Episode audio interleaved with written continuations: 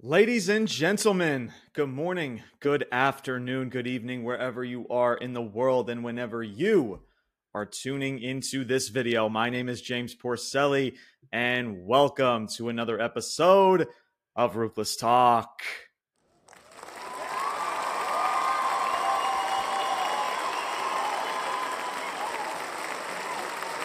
Yes, yes, yes, yes. Today is Saturday. So that can only mean one thing. It's Saturday, so you know what that means, right? Shout out to everybody who knows that reference. We are talking Friday Night SmackDown. Now I know somebody's missing, right? Yes, it is Brian Thomas, and yes, he is not here, unfortunately. Um, it has been a a weird couple of days, I want to say. Uh, a couple days ago, me and Brian didn't know if we were going to be able to do the show together. A lot of stuff kind of came up at the last second. Um, I know he's got stuff going on again with uh, with family. You know, it's it's that time of year with summer, kids being home, and all that stuff. Um, so, Brian, if you're listening to this, of course, I know you eventually you're going to listen to this at some point. So, Brian, shout out to you, my man. Um, and we will be back together on Thursday when we cover uh, AEW, Collision, Dynamite, and all of that fun stuff. So, for today, your boy is going solo to talk Friday Night SmackDown. And of course, today as well, we are going to be, or I am going to be giving you uh, my top five wrestlers for this week. If you guys have been a part of this podcast, you know every single end of the week we give you guys these top five lists. So we will be going over that that list as well as some honorable mentions that I have uh, once this review is over. So I'm gonna dive straight into this. I know I'm gonna I have a lot to stu- a lot of stuff to get into today, so I'm gonna try to. And I know I sound like a broken record every time I say that. Every time it, you know, I always say, "Oh, I'm gonna end this show uh, in 45 minutes or an hour," and it turns into an hour and a half. so so please bear with me. I will try to get through this as quick as I can because there is a lot that I do want to say uh, in regard to the show and things with, of course, with Jey Uso and Roman Reigns uh, things with LA Knight. how about that? Freaking LA Knight was on freaking television last night on SmackDown. Hell yeah, yeah. freaking, you know, finally. Um, and of course, some other stuff in this show that I do want to go over. Uh, so I'm going to jump straight into this. So without further ado, let's get into it. Friday night SmackDown, July 14th, 2023, live in Raleigh, North Carolina. Our number one starts off with Bianca Belair, the EST herself. Her music hits, she enters the ring. She says tonight is her is her night at, to take back her women's title. As later on in your main event, she's going to be going one on one with Asuka, your current uh, WWE Women's Champion. Charlotte Flair interrupts her music hits, um, and you know she goes. She's in the middle of the ring. She says she's confident that Belair will beat Asuka. And when she does, she is next in line for a shot at that said title. Belair says, Well, why not me and you at SummerSlam? She says, When I do beat Asuka, how about we raise the stakes about me, you at SummerSlam or something along those lines? Uh, Charlotte Flair accepts. Both women shake hands. Freaking Charlotte Flair does her woo and all that, all that shit, right? Um, and the segment ends, and that is your start of the show. So, yeah. So here, here's the first thing I'm going to say, man. Look, um, Asuka. Let, let me, let me. To me, it's. I find this really, really weird. How this segment just to me was it bad? No. Was it good? And could I think of a million different ways to start off the show with more electricity? Hell yeah. But the main thing I just thought about was Asuka. Asuka was just like these two women are talking about a a, a, a SummerSlam title match, a title that none of them even hold on to. It's a title that Asuka holds on to, and she's kind of just she's just showcased as this afterthought. Like she's in the back, she's watching the segment go down. I don't know. I feel like Asuka, you know, could have it's just weird to me. I, I, don't know. It just seems like Asuka, yes, she is involved in this in, in whatever this shit is, but she seems more just not even a part of she just wasn't even part of this process. It's like she's just pushed aside, like, oh, it's Belair and Charlotte Flair. Like that's the main those are the main two women, and and, and Asuka's kind of just just the afterthought in, in all of this, which and she's the champion, which is just weird to me. Um, and, and that's why I always say, at least over the past several months, in regards to what this is leading to, Asuka is no more than just a placeholder, a placeholder to give Charlotte Flair her 15 freaking women's championship um, at SummerSlam. Um, I know I sound like a broken record when it comes to that as well, but I mean it's just it's just the straight up truth, man. Um, it, it's just it sucks, man, because I, I think of Asuka when she came back in this kind of character, this kind of persona. The the pop that she did get was it a mega pop? No, but was it a decent pop, a, a good reaction, a really epic reaction? Hell yeah! I mean, if you don't freaking don't take my word for it, just go back and watch it watch it yourself when she returned to the Royal Rumble this year. And ever since then, especially after WrestleMania, Asuka, like I say about a lot of people in this company, just feel like she just feels like another woman on the roster now. You know, she's holding a title. That's great. We all we all like Asuka. We want her to to feel as such, but it's just what she's being what she's being placed in. And, what she's being placed in in regards to what's probably going to be a triple threat she's just being pushed to the side, man. And it's just about Charlotte and, and Bianca Belair. Now, granted, I like Bianca Belair. Um, I just, I'm, I'm not sure if we're still going full throttle with this this heel persona or she's still dealing with this babyface persona. I don't know. I, I, that's so that's kind of weird for me with Bianca, and I feel like as of late you know, we saw that turn. We were like, okay, here we go. Uh, freaking Belair, she's turning full heel, and now it's just, I don't know. It's just, it's just, it's just really weird to me uh, of what we're doing with Bianca and what this is gonna moving forward. What this is gonna do for her, unless they want to do the full turn after SummerSlam with a feud with somebody. Who is that somebody? I don't know. Or are they gonna make it special?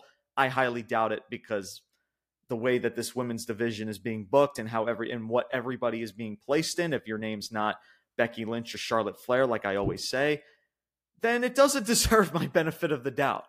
Um, it, it just it just doesn't. So it, it just you know it's just these segments where you know it's just it's a start of the show that could have been more intriguing and a start of the show where it didn't have to derail or make Asuka look like the afterthought in all of this.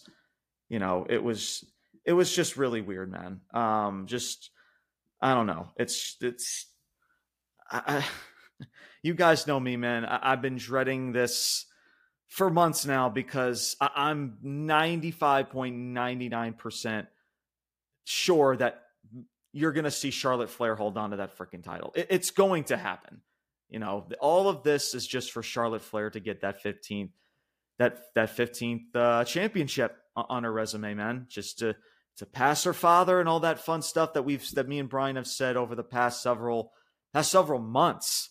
That I know, and I spoke about her being an experiment that's just not working with a lot of fans because she, you know she doesn't connect um, at all. If you don't believe me in that statement, I mean, look what she has been, what they have been placing her in. She's been a heel and a face more times than the fucking Big Show.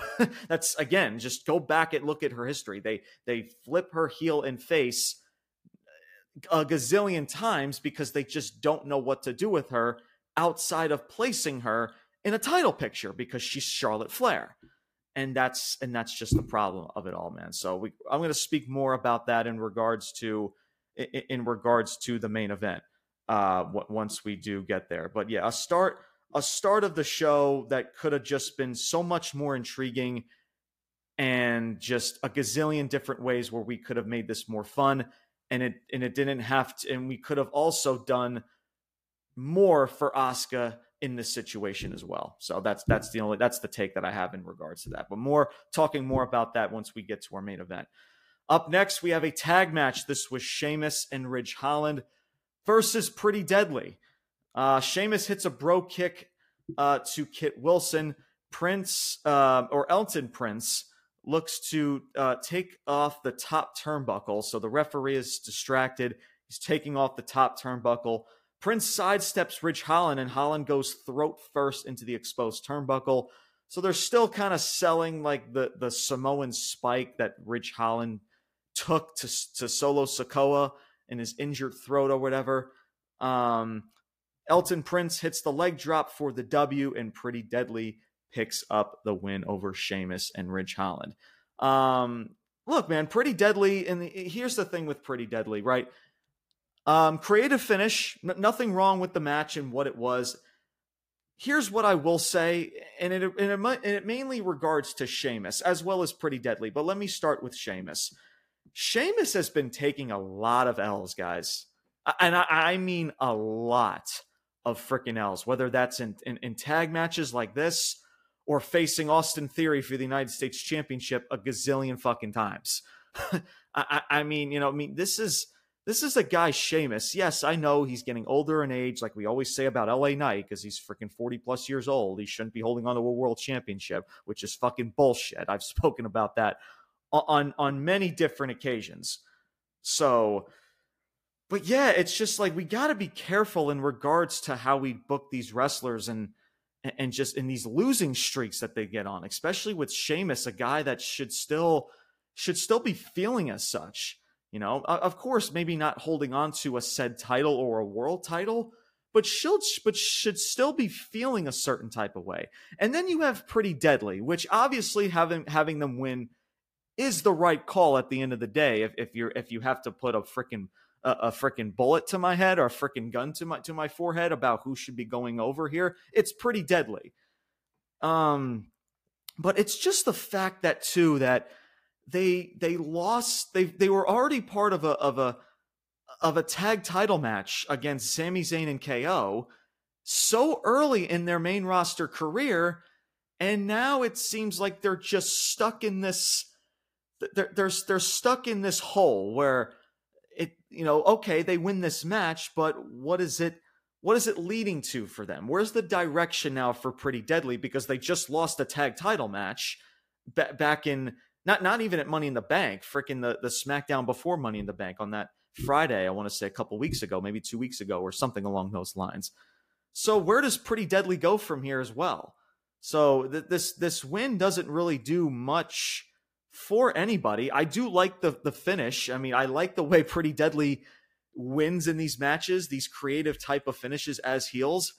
Um, but it's just the fact that they've already had this title match, and it's just like, okay, your tag title, your tag division is already irrelevant. So now, you know, where where where do you go from here now? So it's kind of a situa- a situation where I'm not really that excited to see what Pretty Deadly is doing next because there's really nothing moving forward for them. Okay, they win this match, so what are they going to do? They're going to have more matches with the Brawling Brutes.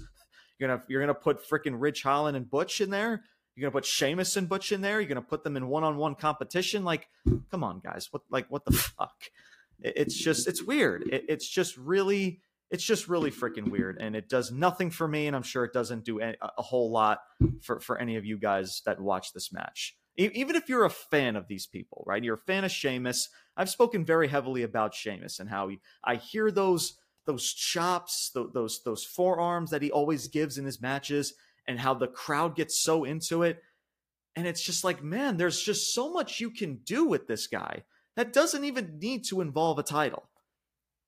And that's just the truth. And and and with Pretty Deadly, you know, as as you know, of course, there and I've been digging their shtick but the fact that they've already gotten this title match and it's just like, okay, they win this match, but what's next for them? More matches with the Brawling Brutes. So that's just my concern. It's a tag match where it was a good match for what it was, but doesn't do anything for me and for any of and me getting excited about what these what these two teams are doing moving forward. So up next we have Bayley versus Zelina Vega. Um, of course, your uh, Miss Money in the Bank, Iyo Sky is at ringside for this match. Bayley wins via a rose plant uh, to pick up the W over Zelina Vega. Post match, Shotzi. Uh, she delivers a message to damage control. Of course, you know, taking her, uh, like cutting her hair last week in a, in a vicious assault last week. Me and uh, me and Brian spoke about that um, in a, in a previous episode in, in regards to that segment. I believe that was two weeks ago. So she's she's on the Titantron and she starts shaving her head. Her she legit starts shaving her head. She talks about, "Do I look like someone that you can control?" Because she knows she sa- says to herself, "Like I'm in control." um, and screaming it and getting amplified, which I actually like to a certain degree. And and that's the segment. And Bayley and, and Iyo Sky are looking at each other like, "What the fuck?" Iyo Sky's like, "Did you like? Wh- why did I have to be involved in this? Like, I have this briefcase, and now I'm dealing with this crazy fucking psychopath. Like, what? Like, what are we doing here?" um. So yeah, I mean, look, and and, and major shout out to Shotzi um and as i heard um on twitter as well as that as well as many reports about the reasoning behind that she shaved her head and that's because her sister um is currently dealing with cancer um as of right now as she is uh so much props to or much love to Shotzi as well as her sister and her family so much love m- much love to them um you know of course just it's really really kind of cool to pay a tribute to her sister um, it's it's uh, I believe it was liver cancer. liver cancer. Just kind of just trying to remember off the top of my head that that her sister is fighting over right now. So major major uh, prayers to Shotzi and her sister and the rest of her family. Um, and just a healthy recovery in the near future. So major props to Shotzi. So and let, let me give a let me give a proper salute to both of them in regards to that. So yeah, so shout shout out to them. Uh, just the backstory in regards to shaving the head, um, and, and, all that stuff. So so major love to to Shotzi and her and the rest of her family. But for what this segment, going back into this segment, right?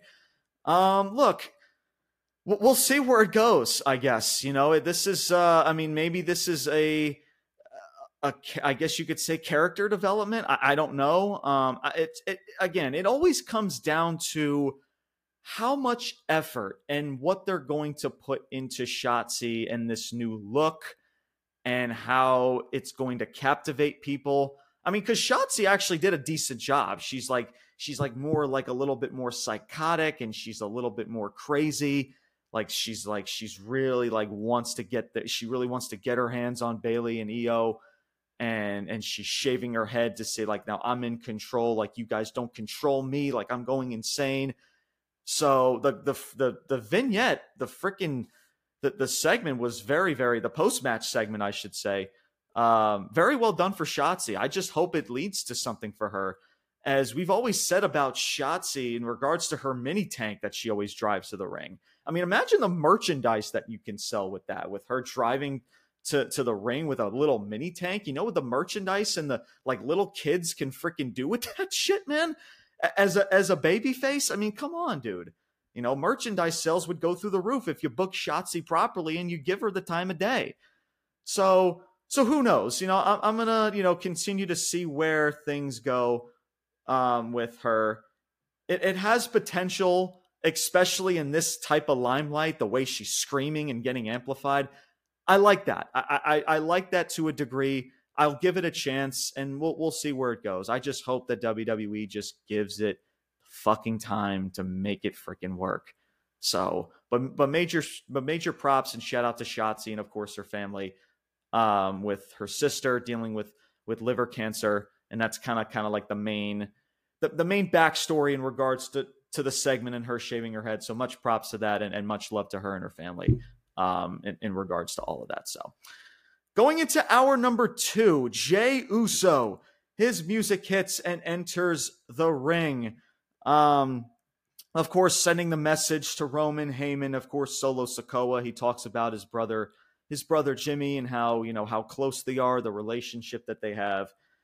And again, man, the fucking crowd. I'm going to say this, guys, right now. This fucking crowd, and I've said this before on this podcast, and I'm going to continue to say it. I can't stand this fucking what chant. It is fucking the dumbest shit I- have ever fucking heard. Like, guys, enough of this chant. You have and more and much props to to, to Jey Uso not letting not letting that what chant kind of throw off throw off his game. I remember Charlotte Flair cut a same type of babyface promo not too long ago, and she literally turns to the crowd and says, "Are you really whatting me right now? Like I'm trying to say something really important here." like I've spoken heavily about that and just how just weird the response how Charlotte Flair responded to all of that. But with Jey Uso, he kind of gelled with it. He kind of had fun with it as he should as a performer. But man, like I just I just find that so frustrating for you know just feeling for performers that are trying to give a heart heartfelt type of promo and to make it serious and then like Jey Uso gets amplified and he starts really going going just full throttle in the promo. Um just really solid stuff, man. I mean, Jey Uso is really this storyline for three years in the making now is really, you know, just done has elevated Jey Uso tenfold, and of course everyone else, and that has been a part of this story. But major props to Jey, and I got more stuff about Jey in regards to this match at SummerSlam that he's going to be facing Roman for for, for this uh, for this title um, in just a couple weeks. But moving on, so he so he says the his final lines were, "You are looking at the real head of the table, the real tribal chief, and his name is Main Event Jey Uso." Heyman and Solo Sikoa interrupt, and Heyman kind of just goes along saying, "You know, listen, you know, at the end of the day, the reason why Jimmy is in the hospital right now, you know, licking his wounds, it's all your fault." You know, speaking directly to Jey Uso. And Jey Uso at this point has no more words. Well, before that, even Solo Sikoa said the same thing, and he says, "I won't forget. I, I, won't forgive you what you did to our brother either," or something along those lines. Speaking really deep and heavy, um, is uh, Solo as he gets right up into his face, and Jey Uso's just like, "Fuck it, like enough of this," and he he just goes to blows with his brother Solo. Uh, he takes out Solo for the time being, and then he looks over to Paul Heyman and and this is like the moment where like oh you let this kind of let the segment breathe. It's like oh snap like the manager or somebody's about to get beat up and there's this slow burn.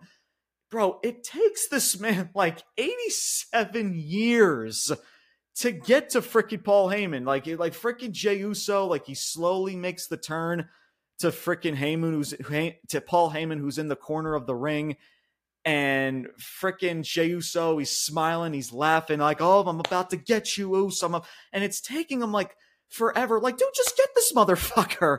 And, and, like, you know, it's just, it's just really weird how it just played off. Like, this dude took his sweet ass time to get freaking. To, to get freaking his hands on Paul Heyman. I understand, like in those moments, you let it draw out to you know, obviously, you know, the moment is for somebody to attack him from behind. I get that, but like, man, it just like it took forever to get to for Jey Uso and for the spot to happen. It's just like, all right, you want you got your you're about to get his hands on him, you're in the ring with him, just just fucking do it. it was weird. It was just the way that that came off. So I, I had to speak about that because I was just like, you know, that like he's he it's taking him forever just to get face to face or get close to the dude. He's like on his knees. He's like, you know, looking at him. He's screaming at him. He's laughing. He's I'm like, I'm like, all right. And then like after 87 years later, freaking Solo Sikoa freaking attacks him from behind, and I'm thinking, well, what did you think was gonna happen, bro? if it's if you're gonna take that long to get your hands on Heyman, then you knew freaking Solo Sikoa was gonna wake up from his nap and fucking attack you from behind, dude. I'm just saying. So so freaking uh, Solo, you know he he goes after he goes after uh, Jey once again. Freaking Heyman, he he crawls under the ring and he goes and he comes back into the ring, going around the ring from out, from the outside. Uh, and when it's all said and done, Jey Uso delivers a massive super kick to Paul Heyman. And guys, I, I hope everybody saw this. Like the way the way freaking Paul Heyman just falls like a freaking like a stack of bricks. the way he sells the super kick was just fucking just was just fucking gold. Like it's just so it's just hilarious. It's just like how it's just the way he sells moves and super kicks. Like I, I just laugh out loud. It's just fucking funny. You guys go back and freaking watch it. It was it's just absolutely hysterical the way Paul Heyman just takes maneuvers. It was it was just really funny. So and so after that super kick, um, and then that was when the slow burn happened to when oh like Jey Uso he's about to get his hands on on Paul Heyman, or he's he was about to deliver a chair shot, which took him about eight eight thousand fucking years to do, and finally, freaking Solo kind of takes the you know kind of takes the, the the bullet for for Heyman. They both walk up the rampway. Jey Uso is standing tall, and that is your segment. So. I'll start off by saying this. Listen, decent segment. I got no problem with this segment. Of course, this is regardless of what people want to say about this about this storyline and how it could be too long and how things could be. I mean, it's still the best story that's being told right now in this company. I don't care what anybody says. And this was a damn solid segment that still achieved what it needs to achieve, right? And here, but here's what I'll say. So that, so that's the segment. I, I want to get that out of the way. But here's another thing that I want to say in regards to Jey Uso and this match that he has with Roman Reigns at SummerSlam you know, we we t- we we think of a lot of things, right, in regards to how how cool something may sound if oh if you know think of Jey Uso and what you can do with X Y and Z if you were if you were to win the title against Roman. I- I'm sure people know where I'm going with this when I say that, right? It's just like, oh, you can do this with Jey, like Jey Uso, you know, you know, it would be fun. It'd be cool. Like, wouldn't it be fun to see Jey Uso win the title? And then those types of conversations, like, oh, okay, like that's it's fun to it's fun to dream. It's fun to like you know have an, have a fantasy once in a while. But now there's talk in the wrestling world where now it's no longer just an opinion. It's no longer just a fantasy. It it's now clear for wrestling fans like this needs to happen. Like it like Jey Uso beating Roman Reigns needs to happen. And I'm like, no, no, no, it doesn't. Fuck. No, no, the fucking doesn't. Uh, because, f- first of all, it's not going to happen because he already pinned him at Money in the Bank.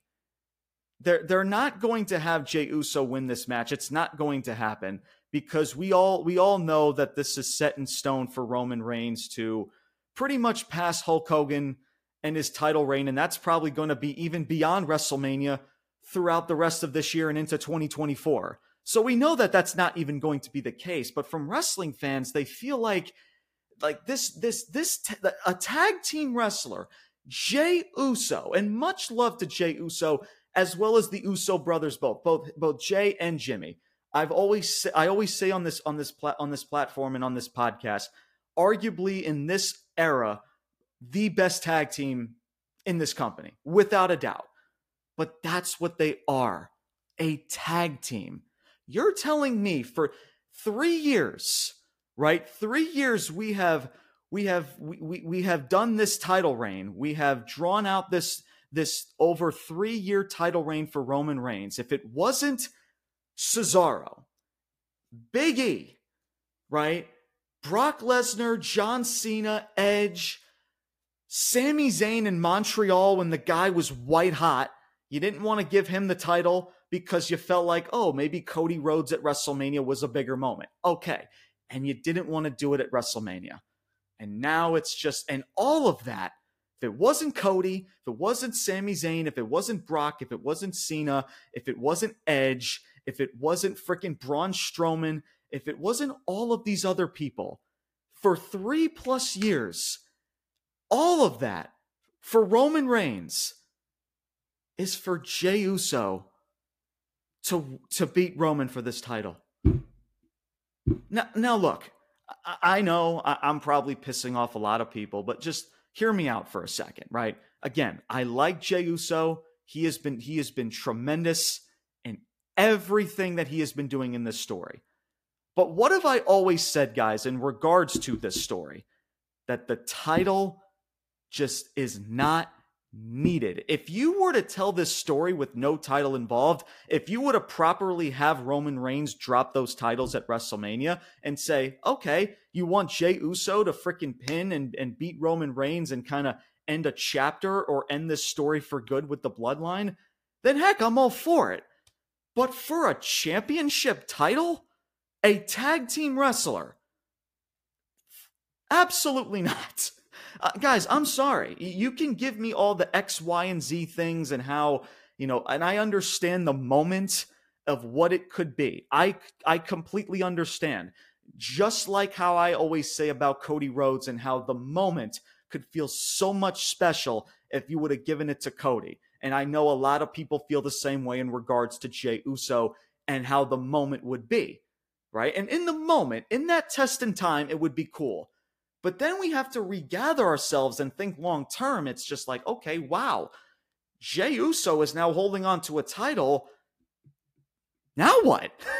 you, see, you see what I'm saying? Like, now what? Because what it, the reason why it made sense for Cody, and, and I, and listen, f- fuck your struggle fuck the adversity. I don't give a shit. If that's what you want to give to me, uh, guys, I'm, I'm done hearing about it. I'm done fucking hearing about it. Frickin' Cody Rhodes has never felt more average than he does right now. Sure, he still gets a, di- a little decent pop every now and then. Sure, we all still like Cody Rhodes and he gets a good reaction, but what he's involved in, the fact that there's there should be a need and a want to see Cody Rhodes and see what he does next, especially with Brock. There's none of that. And he and he feels no more than average of what he's doing versus when he was white hot at, at WrestleMania and what it could have done for Cody in that moment at WrestleMania to when he won those titles and feuding with Brock would have made more sense to have to have titles in a feud with Brock. And it made sense for Brock Lesnar as well. Like I've even said on this platform, he couldn't face Roman because of the stipulation at SummerSlam a couple years ago.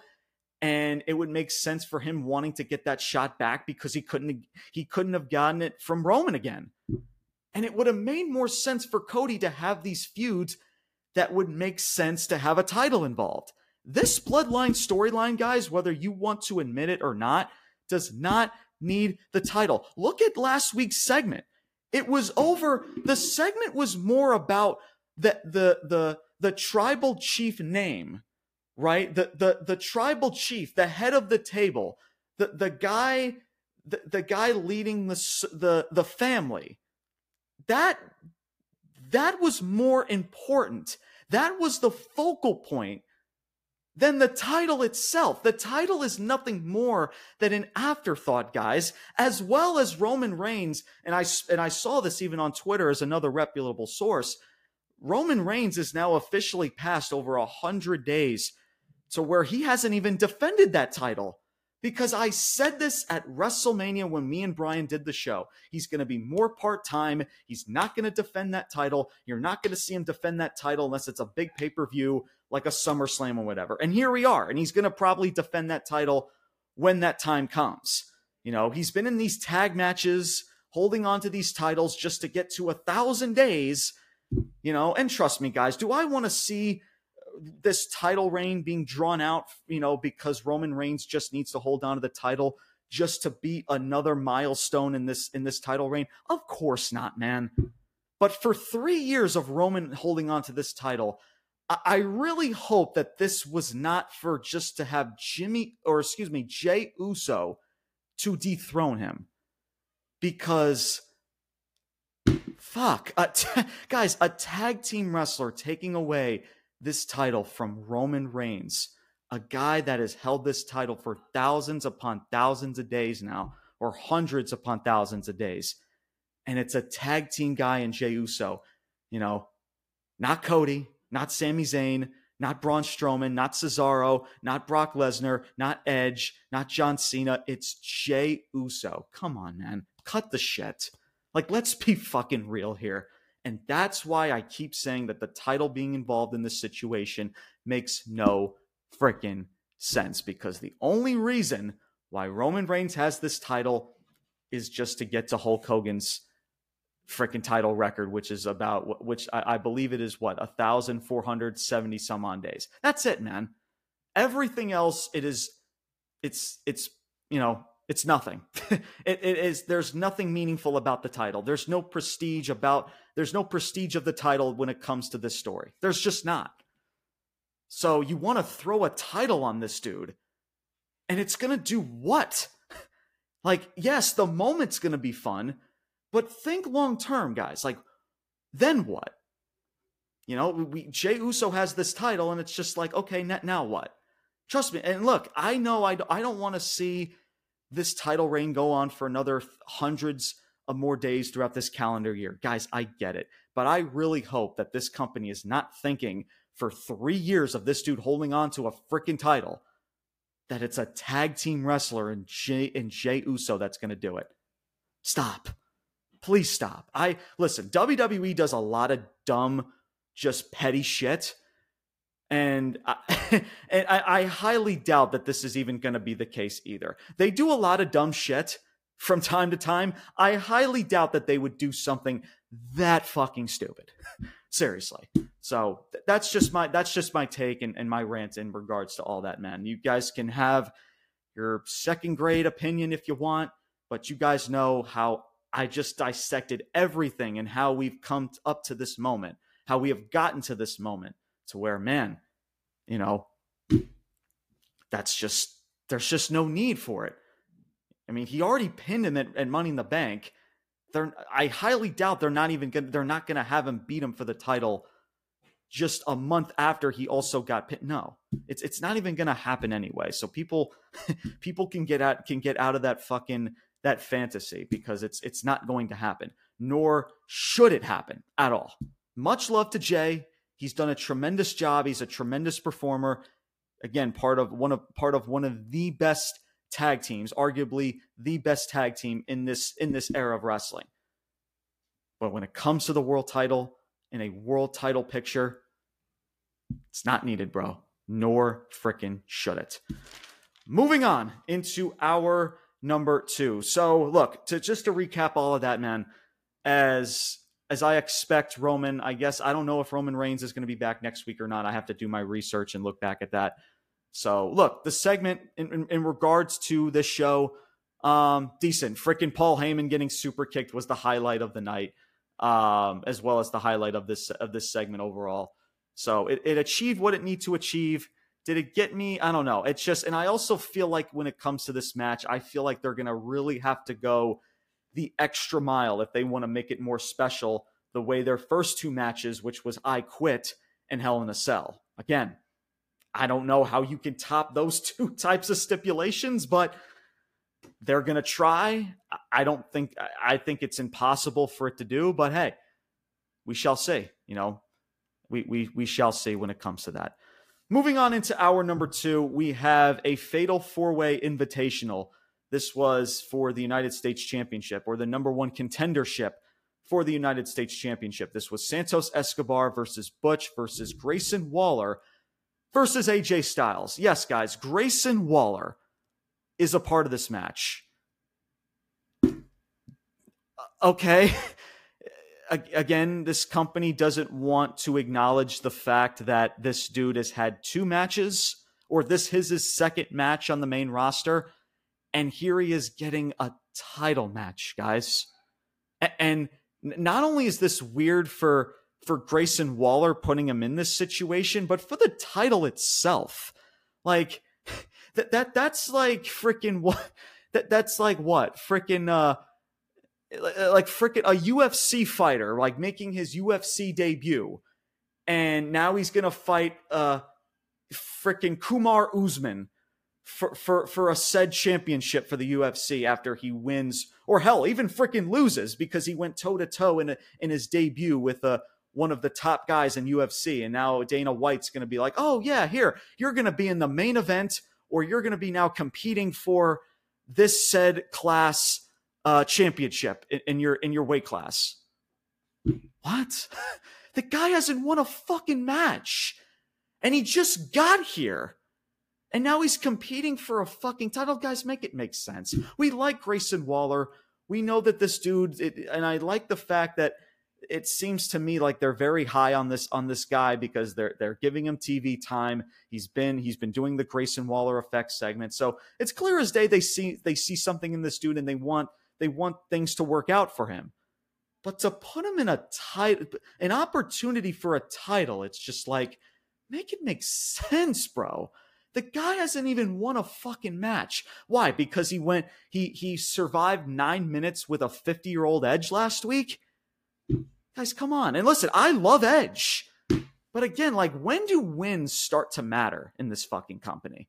Like, is it ever gonna matter at all?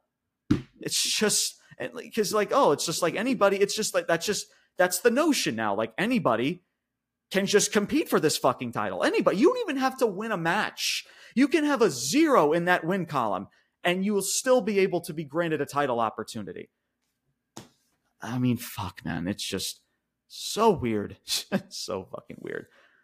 But moving on um so styles goes for a styles clash. I believe it was to butch. When Karrion Kross uh, is on the Titantron and he's attacking Gallows and Anderson um, backstage, as well as Scarlett was with him. I'm, i believe he also attacked Mia Yim, as Mia Yim was also rough, roughed up in a backstage segment with Styles was Styles was checking up on them. Styles is distracted. He runs out the ring and he's laid out by Grayson Waller. Escobar ends up winning this fatal four way match via a splash from the top rope, and Santos Escobar will face the winner of the second. Yes, guys, there's a second fatal four way match um, for the number one contendership for the United States Championship. So the winner of that second fatal four way match will face Santos Escobar, and the winner of that match will face Austin Theory. I guess hopefully maybe SummerSlam for the United States Championship. So that that is the notion. Uh, that that's for the notion there. So look, Santos Escobar okay, listen, I'm I'm fine with with with Santos Escobar. I mean, I think that's honestly the only the only real answer you can go. I just not I just wouldn't have had AJ Styles and Grayson Waller hmm. in this in this freaking in this situation. I mean, AJ Styles does not need to be going after a said title at this point of his career, a mid card title for that matter.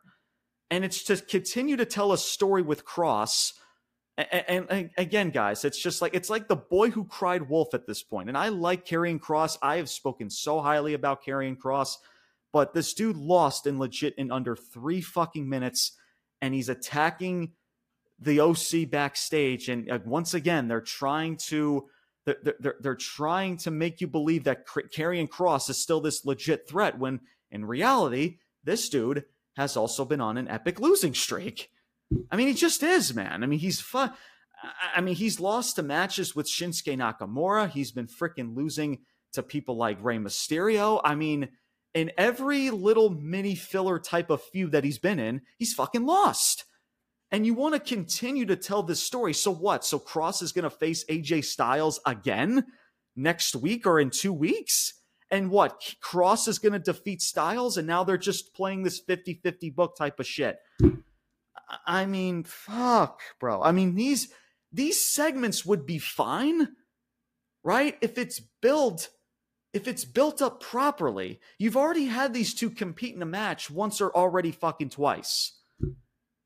And, and for Karrion Kross, it's just like, what are we doing with this fucking guy, man? I like the backstage distraction. It would make sense and I would get into it if the direction was done properly, but it's not. You know, it's just, it's so weird. It's so fucking weird. It's like Styles beats him. I think he did. Did he beat him once or twice? I have to go back and check that. But he did beat him just not too long ago, in under three minutes. And now Karrion, and now we're playing this game yet again to where they're probably going to face each other again next week or in two weeks' time.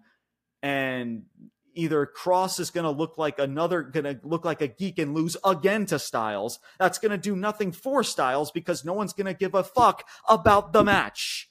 Nobody. Because you're not giving your audience to fucking care. And it pisses me off, dude. This is Styles and Kross, Two dudes that should be doing wonders for your company, even at their age, even at their and even at the stage of their careers. You know, and it's it's it's ridiculous. It really is ridiculous. And and freaking Austin Theory. I'm gonna say this about Theory, and, and I'm gonna move on because there is stuff I, w- I do want to say more in regards to LA Knight when it comes to this said championship. Man, Austin Theory. So he was on commentary, and you wouldn't have even known that. The dude hardly even said anything. Like, guys, legit, don't take my word for it. Go back and listen to Austin Theory for majority of that fatal four way match. By the way, the fatal four match was fine for what it was. Everybody, I mean, these are two elite freaking wrestlers in ring performers. So the, the match was fine for what it was. I mean, fatal four way matches just to have him in the middle of your show. I'm not a huge fan of that, but for what it was, it was fine. I can, you know, I'm, again, I can take it or leave it, but it, again, it's no harm, no foul for what the match was overall. Um, but for Austin Theory on commentary, it's just like I, I, I was waiting for this dude, and like I've been, I've been rooting for for for Austin Theory. I really have, man. I, I've been wanting to see what this dude can truly do. And he's on commentary and he's hardly saying a fucking thing. Again, guys, don't not take my word for it. Go back and listen to this dude. He doesn't say a fucking word, hardly a word. He says a few words to freaking Cole, like very like in monotone. Like you would hardly be. You forgot. You almost you almost forgot that this dude was on commentary, right? These are like opportunities for wrestlers to to be original, to sell yourself. You know, we always talk about Austin Theory about this dude has potential. This dude has this. This dude has that. And I agree. And, and, I'm I'm eager to see it. But he's not giving me or anyone else anything. He's on commentary, not selling himself and, not selling his character or anything. So why the fuck have him out there? It's just weird. You know, and, and listen, I know freaking people get on me about the failed experiment thing. You know, got a lot of weird backlash of, out of that when they don't understand the actual notion of what I meant about the failed experiment. Is does Austin Theory have potential to be a very to be a very good performer and a talent in this industry? Absolutely. Is he going to do that with with he, of what he is rocking with right now, holding a United States Championship in this weird reboot gimmick? No, it, it, it's just not because here's the thing, and and John Cena in, in a promo not too long ago hit the nail on the head of everything about Austin Theory, where this this where John Cena had to legit publicly embarrass this dude. How this dude gets just gets inserted crowd noise within within his promos and his entrances because nobody cares about what he's involved or, or what he's doing and and yet and that's the and he calls him a theory right because that's all you are is a theory because i honestly believe guys that i don't even think austin theory knows who austin theory even is you know it, it's just like you have a live microphone for over for close to 10 minutes on commentary like be original like say something and do something with your character that we that we can latch onto and and, and talk about for the until the next week of SmackDown. And this dude is is not doing that. You know, it's just you got to get original. You got to think. You, you got to think outside the box. And I understand this is also creative in booking and Triple H. Trust me, I, you don't have to tell me twice to blame Vince McMahon and Triple H in booking. I, trust me, I, I, I am always going to be on their ass on everything that they do. But sometimes, man, we have to get on these performers for underachieving. And these are opportunities like Austin Theory being on commentary, an opportunity, you know, just slip by to really sell yourself into the audience. You know, you're on Fox, you're on the national, you're on a national television stage to sell yourself and do some to do some cool stuff to your character, really interact with with commentary and really just uh, listen, I'm not saying flap your gums for for 10 freaking minutes, but but again, guys, this the everything that I listen to Austin Theory or, or anything that I listen to Austin Theory, and that right there gives you the notion to why nobody cares, bro. This is why nobody cares because I truly feel that what this dude has got rocking with holding on to this title, he doesn't even know who he is. Is the potential there? Absolutely. But there's something that's just not right with what he's and what he's trying to sell. You know, it's clear as day. And on commentary for hardly hardly even knowing or remembering that he was even on fucking commentary because again guys this dude this dude hardly said a fucking word um And that's just it, man. I want to see the dude succeed. I hope he becomes everything that I hope he does become and what this company and Vince McMahon and Triple H sees him as.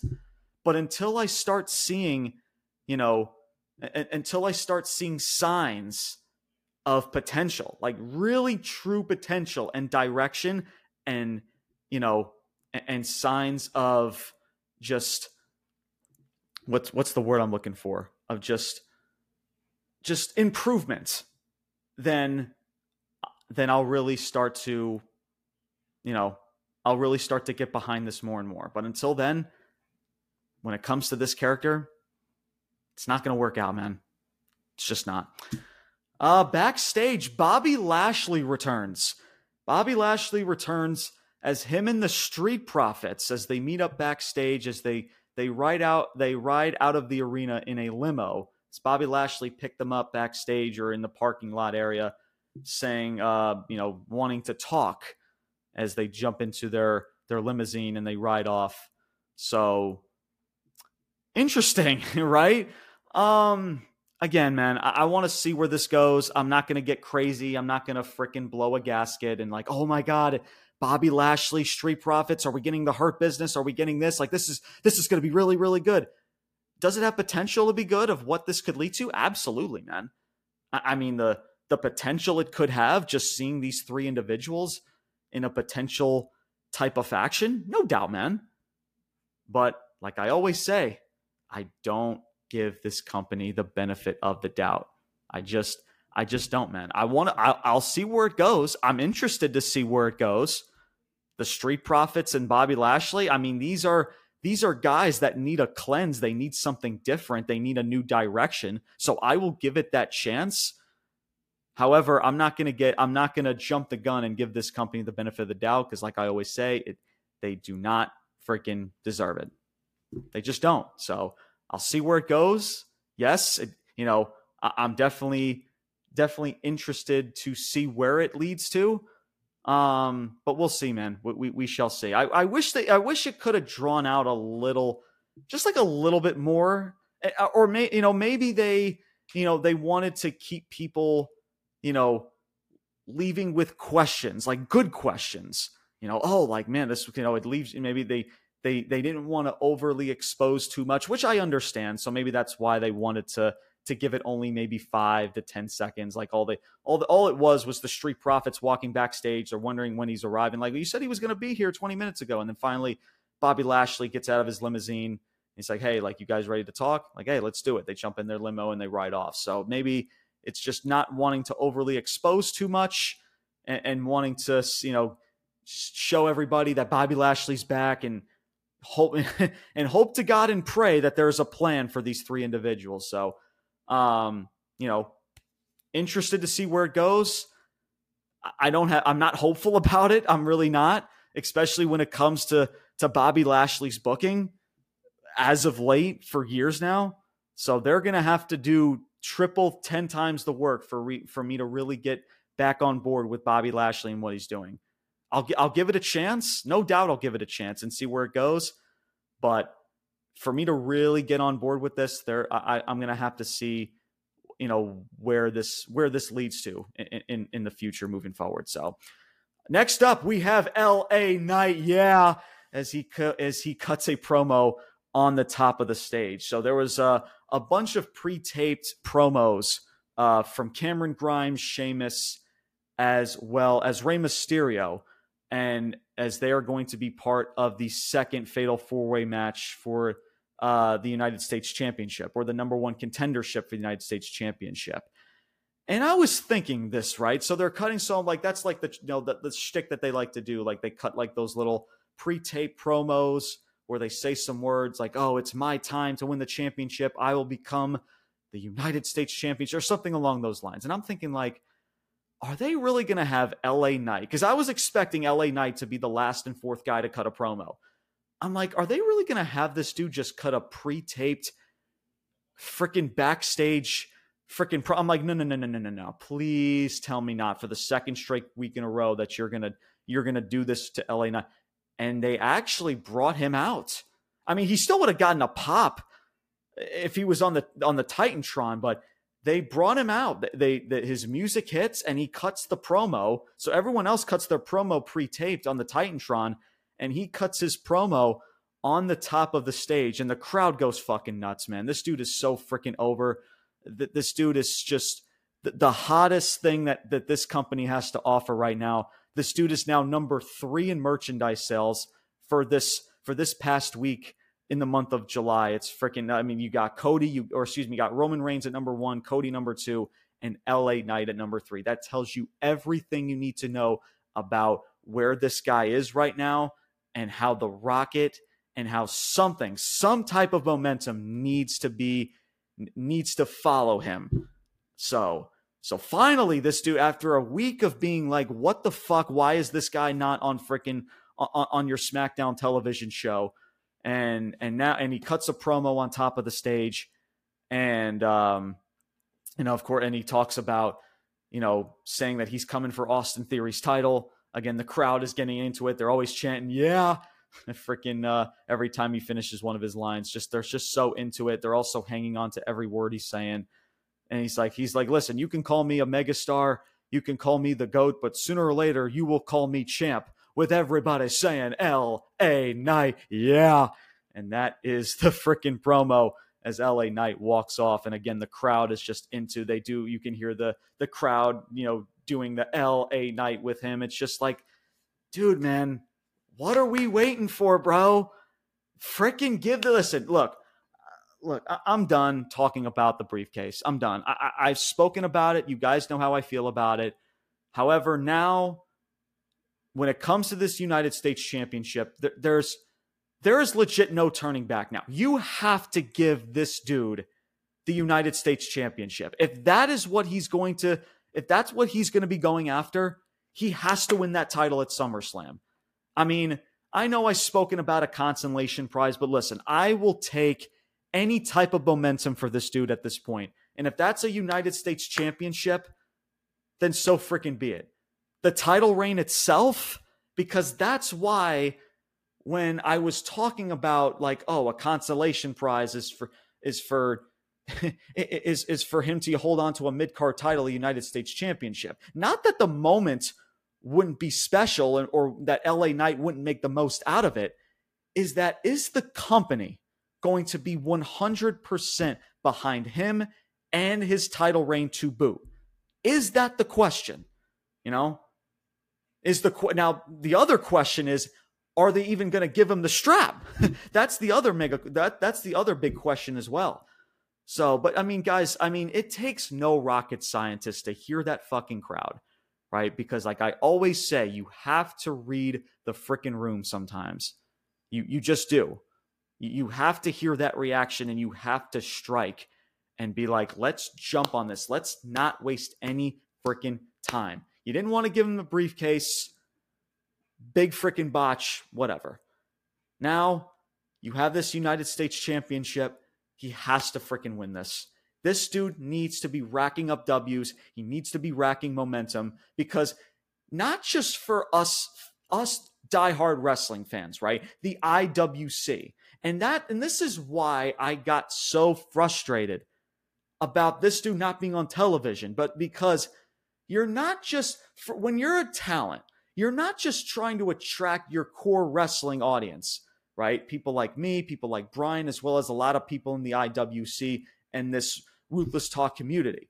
But it's the casuals, the casuals that you know that that flip through channels and they want to come through something that's entertaining on their television screens. And poof pops up LA Knight on on on on Fox and he's doing some really cool shit in a really cool segment. And that casual fan's to be like, whoa, like, who's this dude? The crowd is cheering for him. Like this, this dude, like he's, I, I like this. I like what he's got rocking with. I don't even know what this is. What is this pro wrestling? and, and, and right then and there, man, you're, you're, he's, the person is hooked. And that is what catapults you, right? For, especially for a Monday night raw, right? For, for wrestlers on a Monday night raw show to, to be in something meaningful, to be in something to, to, be in something fresh, something something authentic, to put wrestlers to have momentum and build, you know, and, and to guys that are over, that are truly over, and casual fans come across and be like, I want to hop on that bandwagon, dude. Hop on the LA Knight bandwagon. Yeah. You know what I'm saying? So that's and and I love the fact too, and, and I'm gonna end it with this. You know, obviously, this wrestling community can be and, and I'm not just talking us and ruthless talk. I'm just the whole entire wrestling community across the across the the, the globe can be very toxic, especially with Twitter. If you guys know Twitter, you guys know what I'm talking about. But as of late, especially when it comes to LA Knight, majority of us have really have come together and really have stood up for this dude a lot. I mean, I've heard from reputable sources like Sports Illustrated as well as others about like, man, what is WWE doing with LA Knight, especially after what happened at Money in the Bank? And it's just like what like what are they doing with this dude? Are they going to push him or are they not? Like this is a really good this is a really good talent that can do wonders. And and and because look, with WWE, yes, they don't listen to us majority of the time, but when they have to, they will. Right? There comes a time when all of us, when we all come together and we voice out about a wrestler, a guy that is white hot, a guy that has worked his ass off to get where he is, to, to get as over as he is, to, to get white hot as he is with this character and how everybody is just so just invested into it.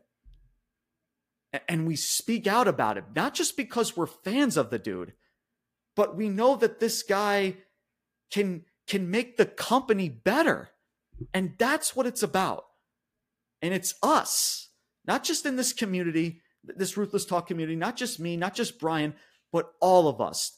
All of the people that knew that Money in the Bank what could have been and should have been LA Knight's moment to take away that to take that briefcase home with him and we voiced out and we say that was not the right decision you know and may and and and hopefully this is a sign to where WWE, Triple H, and Vince McMahon, majority of Triple H, says, you know what, you know, our hands are tied. Our fans, they they're they're they're speaking heavily, right?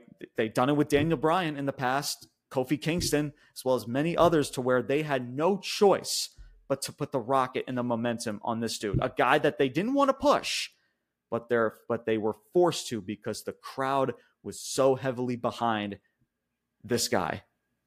And it's just, it's so, it's just so cool to see. And that's what makes professional wrestling fans just awesome. When we all know when a guy deserves, right? And I know deserves is something that's used a lot in this industry, a lot. You know, everybody deserves a title match. Everybody deserves a, a push. Everybody deserves it. No, but it's guys that have the gift to gab the guys that can connect with an audience, those are the guys that really deserve that big push. And LA Knight right now, right now, deserves that. And for a United States championship, it seems like that's what the that's what it's leading to. That's what has to happen at SummerSlam against Austin Theory. It has to happen. I'm pretty confident that he actually will win next week's Fatal Four Way. I don't know why. I'm I'm actually I know guys. I'm I'm I'm actually I'm somewhat confident that he's going to he's going to win next week. I don't know why. I just have this weird feeling that he's going to that he's going to win.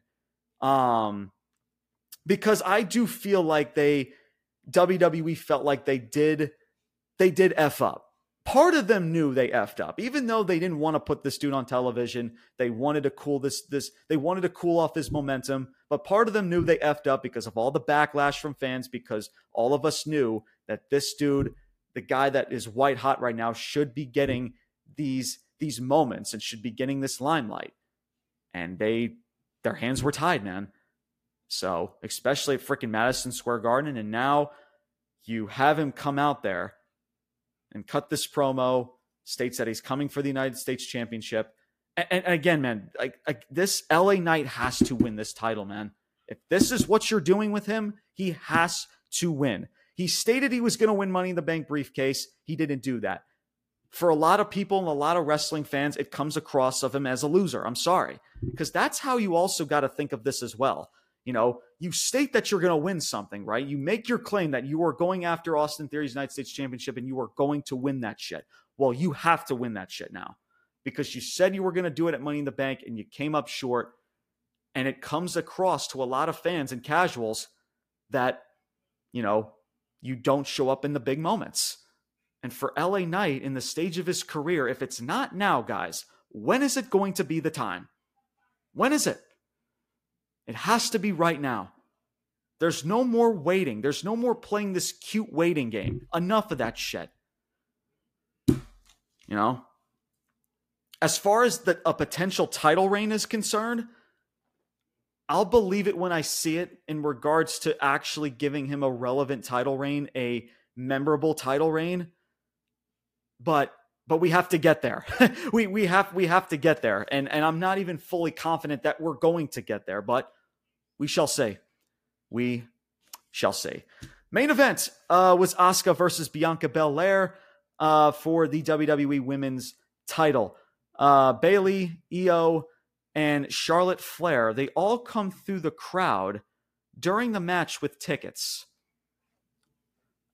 I like, okay, correct me if I'm wrong, guys. Like, these women weren't barred from ringside because they were in a backstage segment.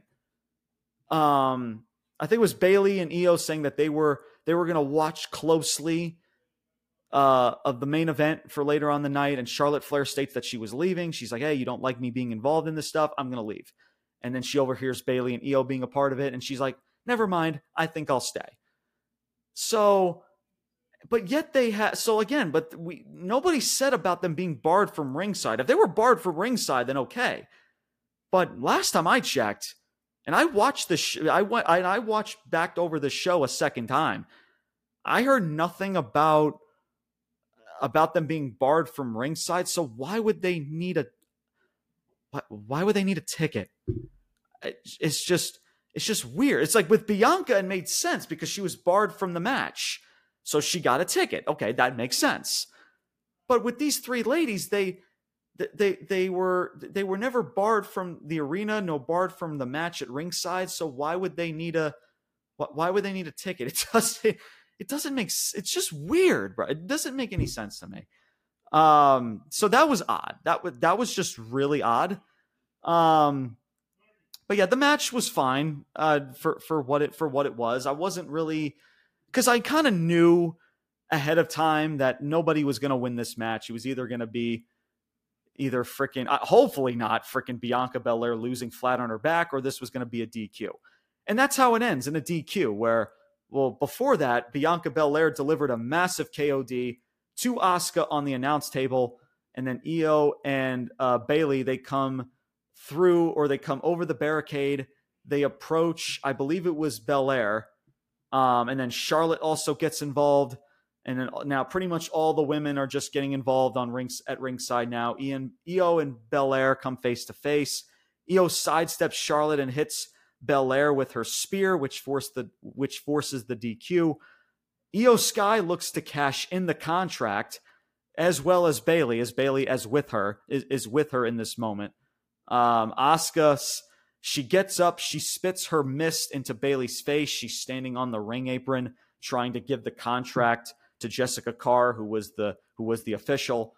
Um, and then fricking so Asuka spits the mist. She takes her title, rolls underneath the ring rope, underneath the ring ropes, and runs up the rampway.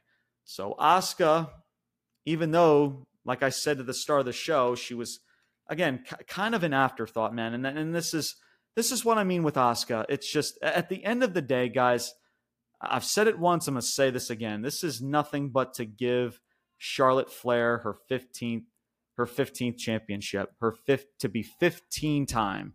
That's all this is, man. Asuka has been built and has been looked upon as nothing but a placeholder. Yes, she's she's technically standing tall. But it, uh, I mean, at the beginning of the night, she's like an afterthought because, be, again, Belair and Charlotte Flair, they're going at, they're coming face to face. They're talking about them facing each other for the title that they're not even holding on to, just completely pushing away Asuka. Who's your champion? It's just, it's just weird. and Asuka wins, um, or doesn't win, but she stands tall. So, um, I, I don't know, man. I, I just wish that there's just nothing about this because a, I, I part of me already knows how this is going to end with all three of these eh, all three of these ladies. And two, like there's no cliffhanger to where I need nor really want to see this match. Of course I'm going to watch the match, guys, like but still like I, I want to feel what after these after these shows before these shows go off the air, I want to feel a certain way before this show went off the air to where this show goes off the air and say, "Man, I'm really looking forward to what Asuka has to offer at the in the match with Bianca and Charlotte." And you're not getting that. And I think it's kind of the notion to where we kind of know where this is going. Charlotte Flair is going to be your 15 time women's champion. She's going to take away that title from Asuka because Asuka is nothing but a placeholder. She is she's just there. Um, she's probably going to take the pinfall. There's no doubt in my mind with that. So, you know, just again, I know I sound like a broken record, man, but I'm going to continue to say it. This is an experiment that's not working with Charlotte Flair. Just be, you can give her all the title reigns you want. You can have her win 50 title reigns in her career. It's not going to matter. It's not going to make me look look upon Charlotte Flair to say I I'm really interested where of what she's involved in and the direction of the character. There's just not. She's not in anything important. They're praising her to be this wrestle this women's wrestling god when she's not. We all know that it's bullshit. Does she have talent? Does she have talent? Absolutely she does. Her promo was fine outside of I think she botched a line, but I'm not going to hold that against her. I'm, I'm really not. Um, but she cut a decent promo. You know, she's okay on the mic. She's not great. She's not good, and she's decent. She's okay. But they, but again, the pedestal is that she's the greatest of all time, and that's why people say bullshit, and we can't get on board with Charlotte because they book her, they put her on this pedestal that that she's not on, and that's why nobody a can get, you know, can get into Charlotte Flair and what she's involved in, nor this triple threat.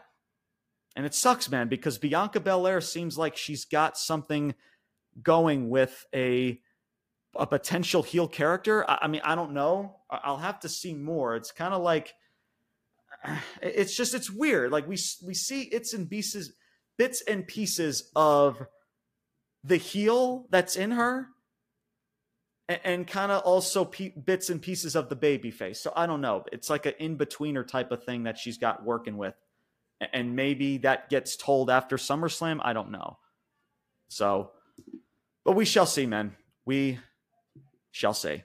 And that is SmackDown. That is SmackDown July 14th, 2023. And now it is time to get into my top five list for this week. So, for all of you guys, uh, for those of you know about this list, or for those of you guys that don't know, allow me to demonstrate these rules real quick. So, for these lists, of course, everybody is free game. Whether you're a wrestler in WWE, AEW, NXT, New Japan, Impact Wrestling, you name it, it is free game to be on this list. Me, as well as Brian in the past, we have put personal bias aside to see who has the momentum, who is helping the company, and who has the hot hand in professional wrestling right now. Regardless of our favorite wrestlers, we put all of that aside and build these lists, and we have fun doing so. So let us jump straight into it because I don't want to waste too much too much more of you guys' time. I want to jump straight into the to these honorable mentions as well as my top five. So my first honorable mention is Ilya Dragunov uh, from NXT uh, from a solid freaking match that he did have with Bron Breakker. Damn solid match, and and definitely, if booked correctly with Carmelo Hayes, um, could be damn freaking solid as well. I just wish that it was in your main event slot, and I spoke heavily about that last episode with Brian. But Dragunov, man, this dude, this dude's got something, man. He, he does. I, I don't think he's there yet, but he's definitely the more I watch this dude, the more I get, the more I see the potential in him, and the more I want to see his matches and what he's ha- and what he has to offer. So, and I think at this point, this dude moving forward needs to be needs to be your NXT champion moving forward. If he's going to now be in this in this title picture now, uh, moving forward, this dude it, it, he's been hot in his matches, the matches with Dijak and others, as well as freaking Bron Breakker from this past week. Uh, Dragunov has been uh, has been on a roll, man, and, and he deserves his flowers um, for uh, being in an honorable mention uh, for this week's list. And uh, up next, I have Shotzi. Uh, Shotzi just doing a really solid job in her her promo that she cut, the vignette that she cut, just getting amplified in a different style of her that we are not too familiar with, like a psychotic type of character, shaving her head and everything. Not confident that it's going to deliver, but what it was in the moment, um, damn solid. And, and Shotzi deserve and, and deserves the praise as well as you, you know the tribute behind her shaving her head. We I spoke earlier about that. And Again, much love to Shotzi as well as her sister dealing with liver cancer, and we hope you know we we wish and you know nothing for the best for her and her family. So, but Shotzi, man, does she did a really really really solid stuff. This was a promo and something from Shotzi that I haven't just felt as such since she's been on the main roster, or heck, even NXT. I can even go as that far. So damn solid segment. You know, maybe hopefully, fingers crossed, this is a a character change or a development that can truly help um that can truly help Shotzi, but you know, remains to be seen with that. Um, up next, we have Bobby Lashley and the Street Profits. Again, intrigued to see what happens with that as well. I'm I'm not confident again in this company in this company that they're going to deliver with these three, especially with Bobby Lashley and, and just how poorly this dude has been booked over the past several, not just months, guys, but years. But there is something there, man. You just look at these three as like a badass faction and a heel, and that includes Angelo Dawkins. There's something there. And, you know, I, I do want to see more. I do want to give it a chance, and I do see the potential in that. And I definitely feel, and it definitely with the wrestling world, it's it's definitely talked about in, in regards to what they you know what they want to see and you know and i like and i do like the fact that they didn't give too much away. It's just like oh it's just bobby lashley returns. You know he's taken off of the milk carton. And and it's him and the street profits talking. So could could been more done in that segment sure. But for what it was it, it got people talking of of wanting to see what happens with these three. So I, I like that in that aspect. And I just pray to God that there is something at the end of the day. Um, and finally, my final honorable mention is Ricochet. Yes, guys, Ricochet. Who would have thought you would have heard freaking Ricochet um, in, in, my honorable mentions list? Um, yeah, man, just Ricochet in in the in the segment that he cut with Logan Paul. This was uh, probably since NXT the I haven't felt a certain type of way about Ricochet in, in a segment. Um, I, I thought Logan Paul brought the best out of him this was the best situation that he has been involved, Ricochet, for a very long time. And he did his part. Um, he did his part. Did he do anything that, that was special or out of the ordinary? No. But it was effective and it flowed very well with Logan. And I always say it takes two to tango. So for Ricochet, you know, as much as I freaking love freaking Logan Paul, um, Ricochet deserves his props as well. And speaking of Logan Paul at number five, Logan Paul is is number five for this list for this week. Just man, I, I, again, it's just with Logan Paul, dude. This in such a short amount of time, this guy has just been doing such a tremendous job, and was legit the one and only positive positive light from this past Monday night on Raw, which I spoke heavily about um, in the Raw review this past Tuesday. So Logan Paul, he's talking shit to freaking Ricochet, freaking you know talking about wearing a medium sized button up with ninety percent forehead, just freaking awesome. The reaction when freaking uh, when Ricochet did the front flip and uh, onto the outside from the ring to the outside, his reaction taking. I mean, everything Logan Paul did was just was just tremendous, man. Again, wasn't anything great, no, but it did what it needed to do. And Logan Paul just playing the douchebag, the asshole. He just He just does it so well, man. I mean, I get, and I know it's easy for for wrestlers to try to get hated with the crowd, but not any, not everyone could pull off a good douchebag type of a heel that Logan Paul can in such a short amount of time. Not even people that have been in this business for 10, 20 plus years. So for Logan Paul, for this week in that segment, deserves all the praise and all the flowers for that. At number four, I have LA Knight. Yeah, that's right, guys. That is right. LA Knight for being back on television, for, you know, making his claim that he's going after that United States Championship, as well as being a top three merchandise seller, as well as also continuing to be a talk of this wrestling industry. And hopefully, hopefully, the company is 100% behind him to give him this said rocket, to give him this said momentum. But I mean, guys, the numbers and the metrics for LA Knight has just been tenfold. And it just once again proves my point, and I'm sure a lot of people's point that this dude needs to be he needs to like he, he needs to be given something now. Like there's no more waiting, bro. Um th- there's no more waiting. Like you need to strike now while this dude is still freaking over with majority of your core wrestling fans.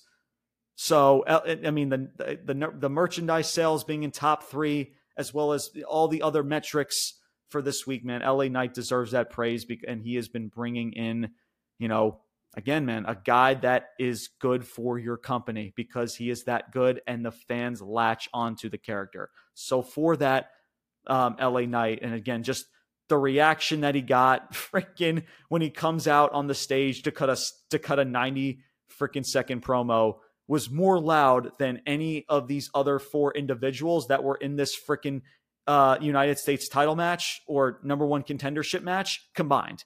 It was it was it was louder than AJ Styles, Grayson Waller, Butch, and Santos Escobar combined. That's how freaking that's how over this guy that that LA Knight is. So much love to LA Knight, and I just hope and pray that this company is truly behind him to not just give him the title, but to give him a memorable, respectable, and meaningful title reign.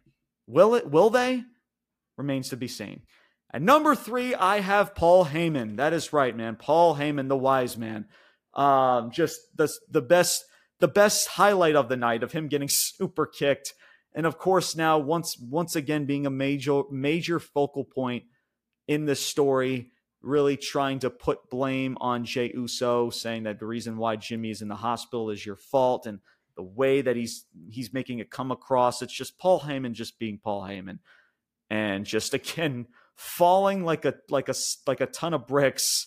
The way he sold that freaking super kick was just so freaking funny, and a part of a segment where yeah, it wasn't great, but you know it it it, accomplished what it needed to accomplish. And, and Paul Heyman just again does this this stuff better better than anybody. And, and and Heyman, you know, for what he has been given, hits freaking home runs and grand slams nonstop. So for Heyman in this segment, as well as taking that super kick and everything else as a whole, deserves to be uh, top three this week. A, and of course, now being a major focal point in this story to where he's now like the puppet master you know, manipulating Roman, manipulating Solo, and who who who knows who else gets involved in the story moving forward. So, and at number two is Jey Uso. Shouldn't be no shock there as well. Jey Uso, uh, again, really being the talk of the wrestling industry.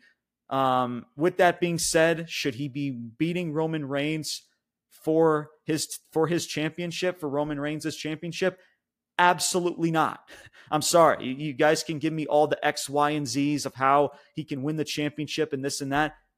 I don't care. He should not be winning this championship. However, for this week and the segment that he was involved in, it was it's still this segment as a whole and this story as a whole is still the best story that's being told um, in regards to in regards to this company. And the main focal point of it has been Jey Uso the promo that he cut was spot on, not letting those stupid ass what chance get to him and just playing playing a part, well not a part of it, but just letting the punches flow, not letting it get to him and just continuing the promo as is. And, and that shows you how good Jey Uso is, staying in, within the moment. Um, and again, everything else as a whole that I've spoken about Jey Uso as well. So my man is in the number two slot. But at number one, at number one for my top five wrestlers of the week.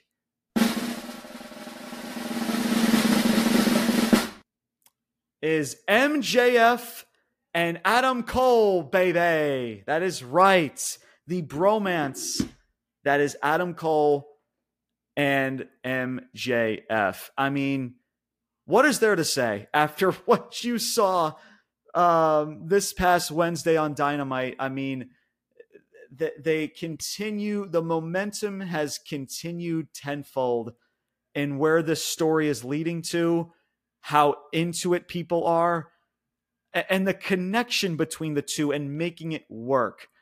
Um, just the best thing that AEW has to offer right now. And it's just it's just a breath of fresh air. Um, you know, just outside, of course, the bloodline, and I talked about Tony D'Angelo and Stacks on NXT.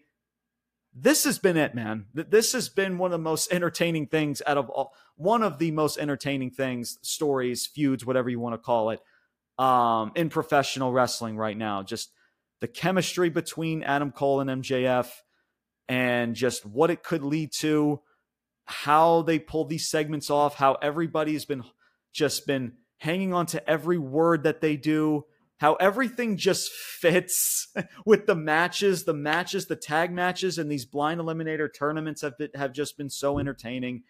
And even though it's temporary, man, like this man just I was and I was skeptical. I know I, I was skeptical about it because how many times have we seen the coexisting game all the time where you know, two people go at it, they'll face each other in a match, and there's not really a whole lot that you can gravitate towards. But with this man, you can tell that there's just a lot of effort put into it. And that's what I respect the most. Put effort, care, and creativity into something, and you give it to people like MJF and Adam Cole, and you let them fucking rock. That's it, man. This bromance continues. And like Brian even stated, man, like I am interested to really see where this goes. And Tony Khan, this is something you got really good, got you got going on right now. This is really, really good. Please do not fuck this up because the only person that can F this up is Tony Khan himself. But for this week, MJF and Adam Cole, this was their week. They were the main freaking the, these are these are the guys that have just been the talk of this industry for justified reasons and we can't wait to see what they do next moving forward. So so that is my list man. At number five i have logan paul. At number four i have la knight. At number three i have paul heyman. At number two i have jey uso. And at number one i have the bromance of mjf and adam cole.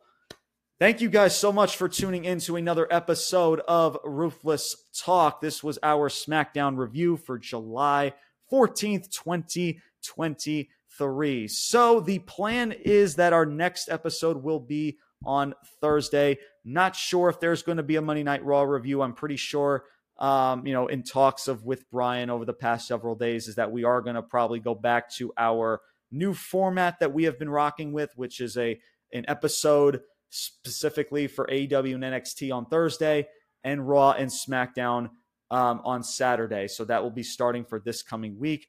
But um, of course, as always, make sure you guys hit that notification bell. Make sure you guys don't miss a single episode, as well as follow us on our social medias. Make sure you guys follow us on Instagram and TikTok. That is ruthless underscore talk as we i believe like how many how many followers we're getting close to man we're we're still on the cusp of 900 man we are so freaking close make sure you guys spread the word hit that follow button as we make a lot of content over there a lot of creative fun content for you guys so make sure you guys follow those platforms as well as tiktok we are definitely on the cusp of 600 now as i believe on last episode we were just we just got to up around 550 um, the love and support that we get over on tiktok um, has been insane. So thank you guys to people who are on TikTok that are coming across these these episodes. Can't thank you guys enough, man. Uh, seriously, um, it, it, truly means a lot for for wrestling fans to um, just to to really buy in and what we're what we're spewing. You know, to you know for people to buy in and to really believe that we are, me and Brian are not just people that just spew opinions and just bitch and moan, just to bitch and moan. We are here to give the facts. We are here to make professional wrestling better. And of course, have fun and always talk professional wrestling because that's what we do. But it's just to be honest and want to see this product get better because we love this. We love this thing that is professional wrestling.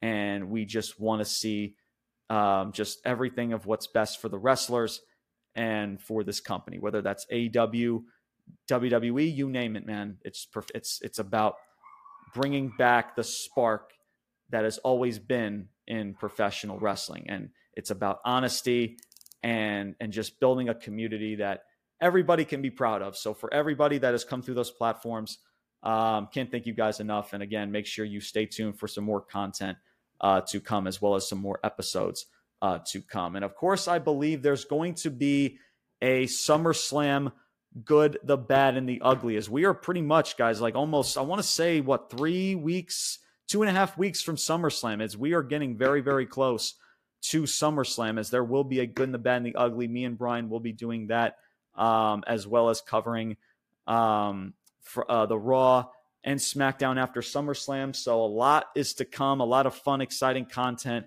um, and stuff to go over um, is to come. So make sure you guys stay tuned for all of that. And make sure you guys stay tuned for next week on Thursday when we talk AEW Dynamite Collision as well as NXT. Thank you guys for tuning into this episode, everybody. My name is James Porcelli, and your boy is signing off, saying salute. Peace out, and take care, everybody.